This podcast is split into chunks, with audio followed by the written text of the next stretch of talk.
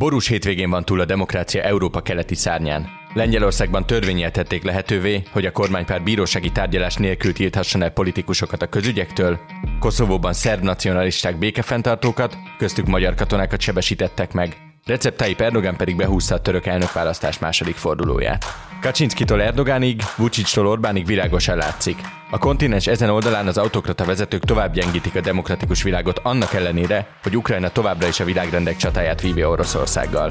A mai adásban arról, hogy mit jelentenek a lengyel, török és koszovói fejlemények, és hogyan tud kiszabadulni közép-kelet-európa az autoriter szorításból, Wojciech Przybilskit, a Visegrád Insight főszerkesztőjét kérdezem telefonon. A beszélgetés angolul lesz, de a teljes interjút magyarul is elolvashatják a hvg.hu-n, amelyhez a linket megtalálják az adás leírásában. Én Nagy Iván László vagyok, ez pedig a Fülke, a hvg.hu közéleti podcastja. Wojciech, welcome. Thank you so much for coming on the show. And first, for those who didn't follow, could you summarize what Lex Tusk is and on what basis is the Polish government sidelining the leader of the opposition or are planning to sideline the leader of the opposition? The new law that has been branded Lex Tusk is law to establish a parliamentary investigative commission to track Russian influences between 2007 and 2022, uh, which by large uh, covers the uh, coalition government in which Donald Tusk has been uh, in power and the recent uh, PIS government but not the government that they've been involved in between 2005 and 2007, when back then the PIS has been uh, aligned with the partners that had clear um, Russian agenda, if not strictly speaking, Russian connections. This uh, parliamentary commission um, is answering to uh, three needs that the, the government has. First of all, the ruling party, far right government of PIS, Law and Justice, is trying to uh, show to its own voters that, that they are serious about their own accusations against the opposition. Uh, Mr. Kaczynski already in autumn last year and several times after and before called Mr. Tusk um, uh, aligned with the Russian interests, uh, suggested and insinuated that the opposition is acting in the best interest of Russia and Moscow.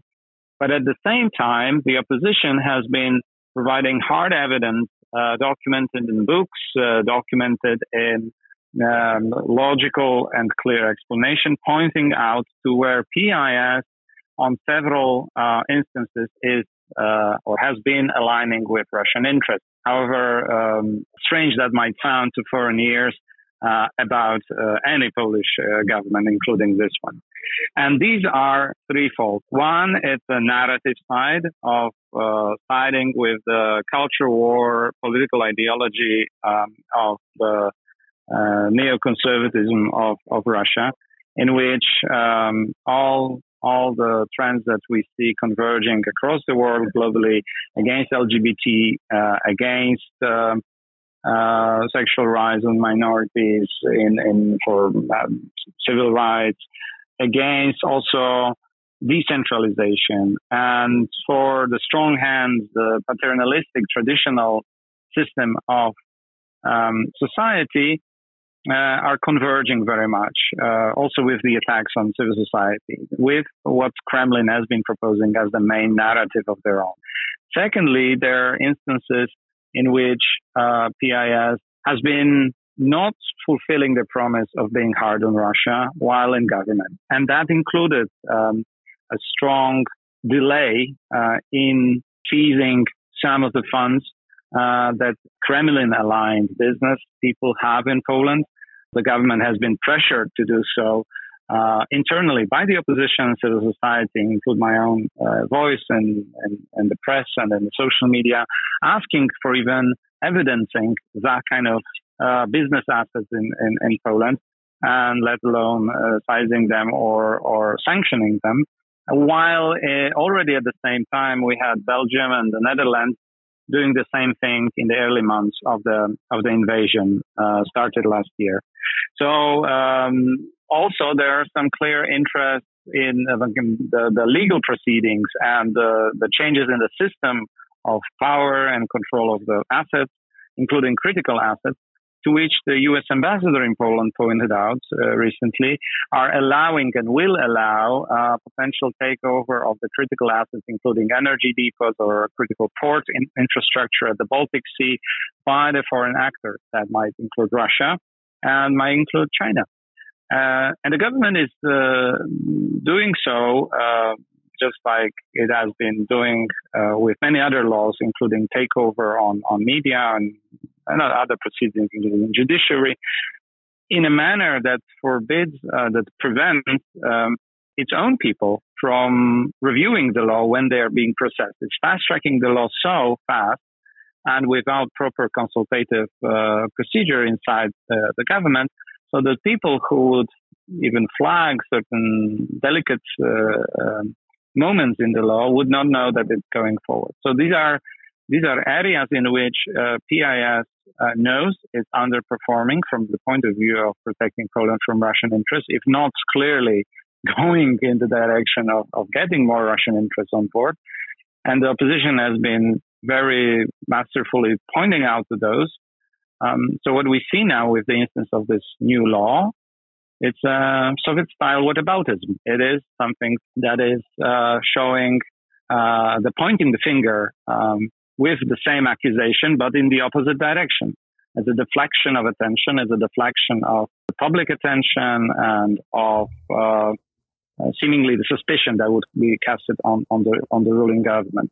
So that's uh, in essence the, the purpose. And but also it uh, includes something that we've seen in Erdogan, Turkey, um, a potential um, a tool to uh, ban running politicians or any uh, citizens of Poland by an administrative decision, not a court uh, decision, from holding a public office, which is unlawful by definition in a country uh, which has impartial uh, court system, should have at least, um, from taking a public office or holding a security clearance certificate um, that essentially would forbid a winner uh, other than liked by the PIS in the upcoming elections from holding public office.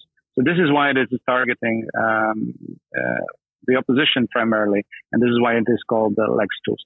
And is this just a vague accusation of being friendly to Russians, or are there actual concrete points in the past that they are highlighting as an effort to favor Russian interests by Tusk? So, in the PIS narrative, um, which is a peculiar one, and I have to straightforwardly say I disagree with, um, but I'll try to narrate it. Um, uh, the first accusation point is that the, uh, uh, the government of Civic Platform has been aligning uh, closely with uh, Western partners, uh, including Germany, on Russia. And by doing so, it was undermining key core security interests of Poland that included the Nord Stream 2. And it was not strong enough uh, against the Nord Stream 2 in the narrative again of the government. It was allowing for Germany to build Nord Stream 2. Now, we can see and, and hear how much amplified that is uh, to the point of absurd because it was not Polish government decision to build Nord Stream 2. And also, if you go and fact check, there is a Polish opposition to Nord Stream 2 under the very government of Donald Tusk. Secondly, there is a Smolensk plane crash um, that is a Polish uh, presidential airplane that uh, had about 100 people on board and crashed in, in the Russian forest, killing the Polish presidents and many um, of the Polish elite uh, sitting in offices, uh, members of the parliament, government, on both sides of, um, uh, of, of, the spectrum, political spectrum.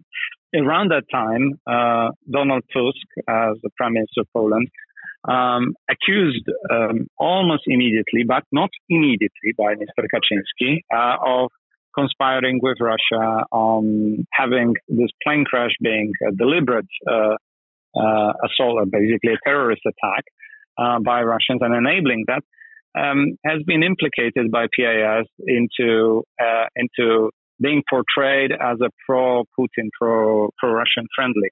Again, not correct.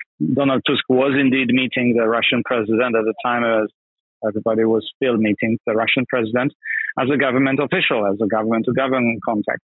he, they had private chats and they had photos, uh, but by no means these were uh, any um, irregular things you would not do with a Russian oligarch unless someone had the power of um, of seeing through um, what uh, Vladimir Putin eventually turned out to be, um, and probably has always been as a KGB uh, hardliner um, with murderous instincts, as uh, President Biden uh, eventually declared him to be. So uh, these lines of accusations, um, along with uh, not being able to secure full independency on energy in the time of sitting in office uh, by the civic platform, meaning that the pipelines from other sides of uh, the continent would not immediately build and gas, LNG, and oil would not start to flow immediately from other sides than, than Russian, but instead Poland was still signing contracts uh, with uh, long-term contracts uh, with Russia, and indeed it was not; these were not the best uh, conditions on which the contracts have been signed, because Russia has been using its dominant position. Are to the ears and eyes of PIS members and voters Mm, examples of uh, conspiracy of of, of Donald Tusk government with with Russia. Believe me, I hope you believe me when I say this was it has nothing to do with conspiracy. And the Polish government under Donald Tusk has been a uh, strong opponent uh, of, of Russian interests, and it's been building a tactic of containing Russian influence also on the European level but in the context of Polish, very emotional and uh, history driven perspective on ties with Russia, any sort of contact can be easily solved as a, um, as a betrayal of uh, Polish interest because it plays into the uh, archetypes of, of old Polish uh, politicians who eventually were too weak to um, to do anything, and oftentimes they were um, maneuvered, outmaneuvered by by stronger players from imperial uh, Russia of the 19th uh, and 18th century.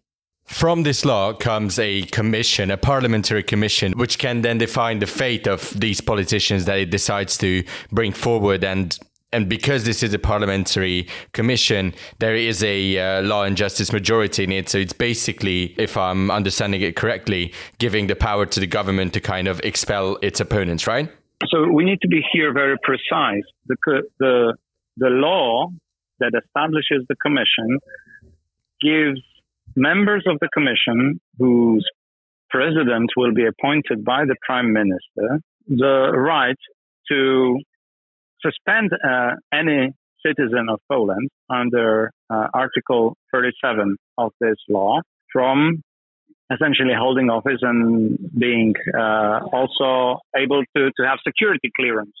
So with this law, the ultimate effect is that the parliamentary body, and which is located within the legislative branch of the government, have uh, judicial power and, uh, to a certain extent, executive power. It is fine.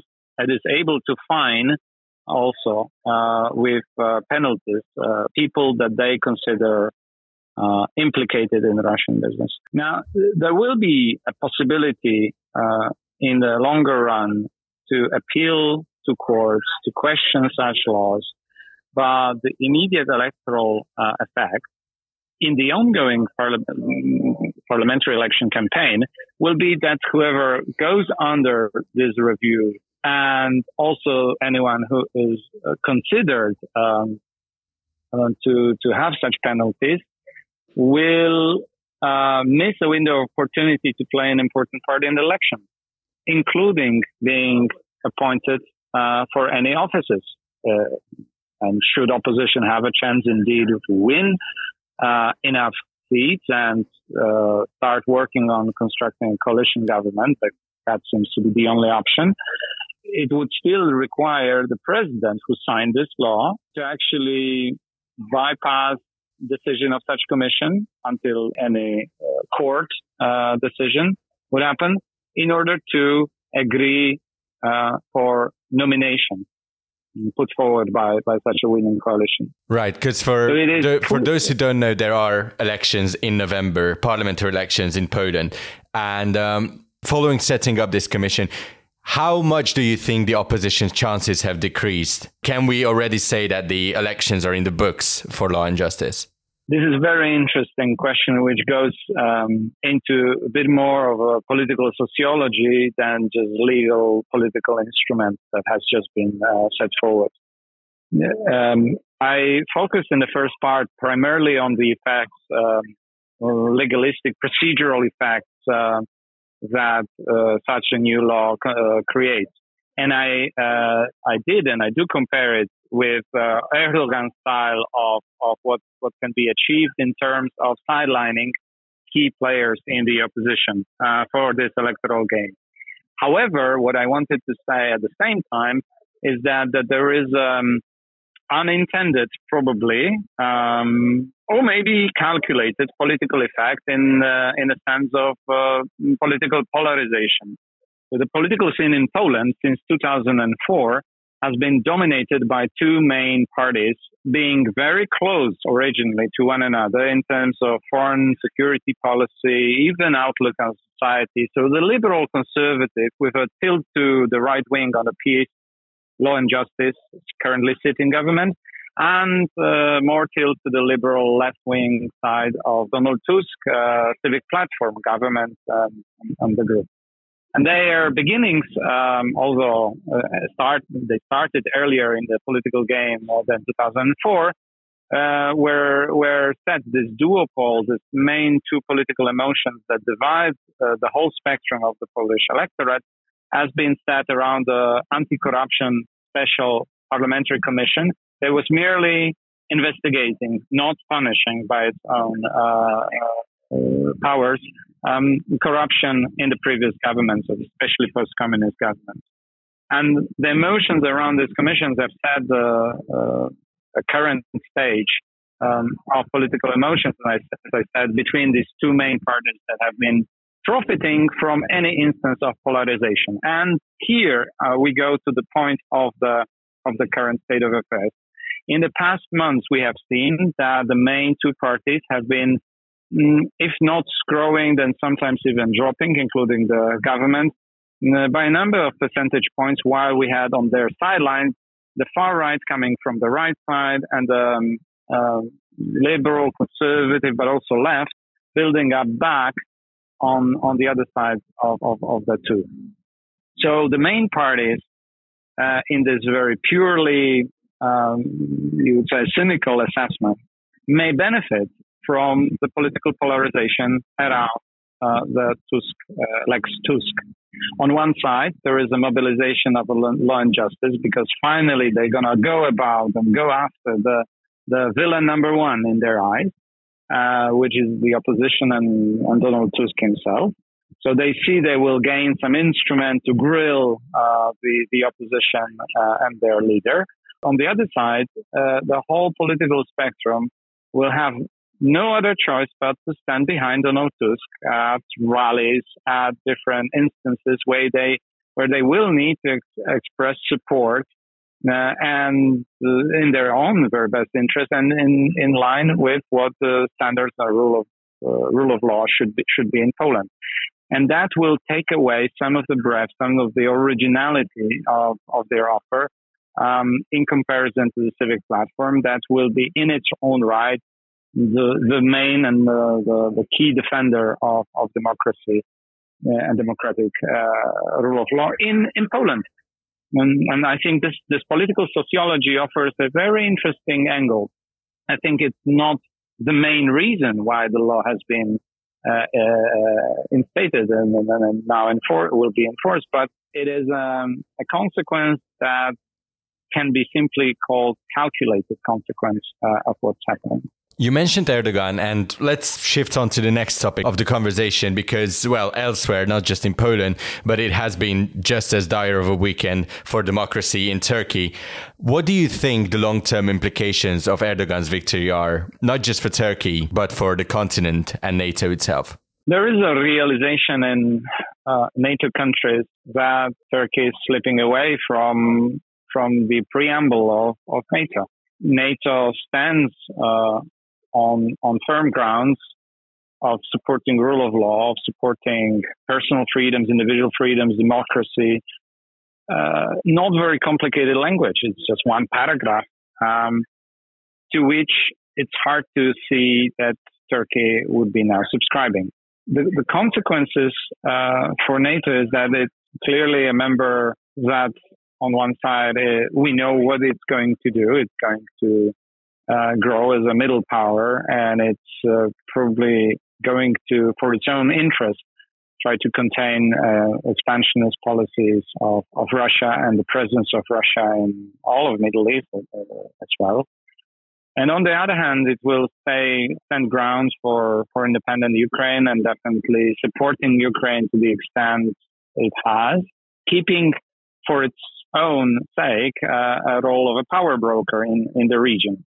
Uh, but in more larger, in a bit bigger picture, in a larger picture, this is a very worrying sign and should be for all NATO members to see that other countries may simply replicate and follow the same logic. That is by um, maintaining NATO membership and actually putting forward um, military um, spending, uh, defense spending, uh, quite high, like Poland, you may at the same time experience a turn away from democracy and uh, therefore becoming uh, less legitimate and also less predictive member of the alliance.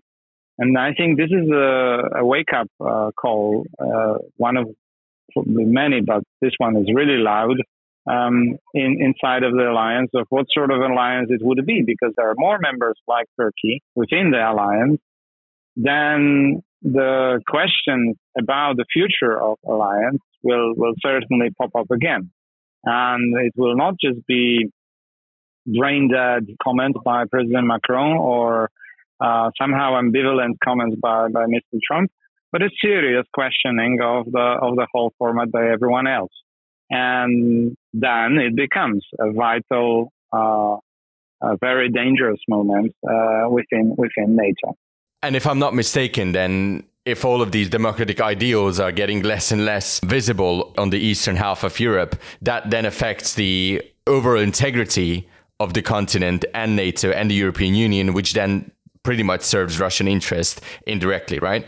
Well, it creates a space for uh, countries that not necessarily agree with uh, what democratic standards and freedoms are to operate and to meddle with our internal affairs. It is playing into the hands of those who would like to abuse a fantastic uh, mechanism of a single market and the EU regulatory framework and to disregard uh, Europe as a power uh, with uh, setting uh, norms and, and protecting uh, liberties and rights of, of, of, the citizens inside. So, in that sense, yes, Russia or China or um, Iran uh, may clearly benefit from a turn towards this direction inside Central Eastern Europe, but inside Europe overall, there are other countries that may be undergoing similar stress tests uh, very, very soon, depending on the electoral cycle. That moment, uh, you know, from the side of Turkey seems quite distant because also Turkey is not a member of the EU. Um, but the inspiration now we're talking about is, is not just uh, European or even larger region, Eurasia. It's, it's pretty much a, a global challenge to the international world order. The paradox is here as that some countries do not recognize it as a challenge. These are more um, more landlocked and uh, countries uh, like Hungary also, but maybe to some extent uh, Austria or Switzerland, countries that consider that whatever goes globally, uh, it can maybe even help them to to elevate their position globally. But to countries which are considered frontline countries, to which you can subscribe Poland, but also the Baltic states, uh, but strangely enough, also Czech Republic.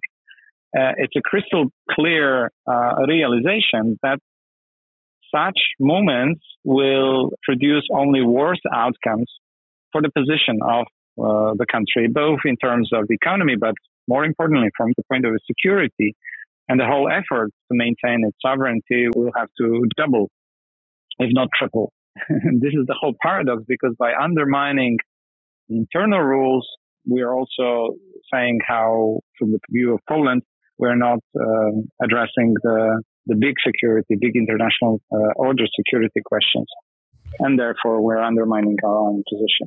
But that's again back to Poland in terms uh, in terms of, of Turkey.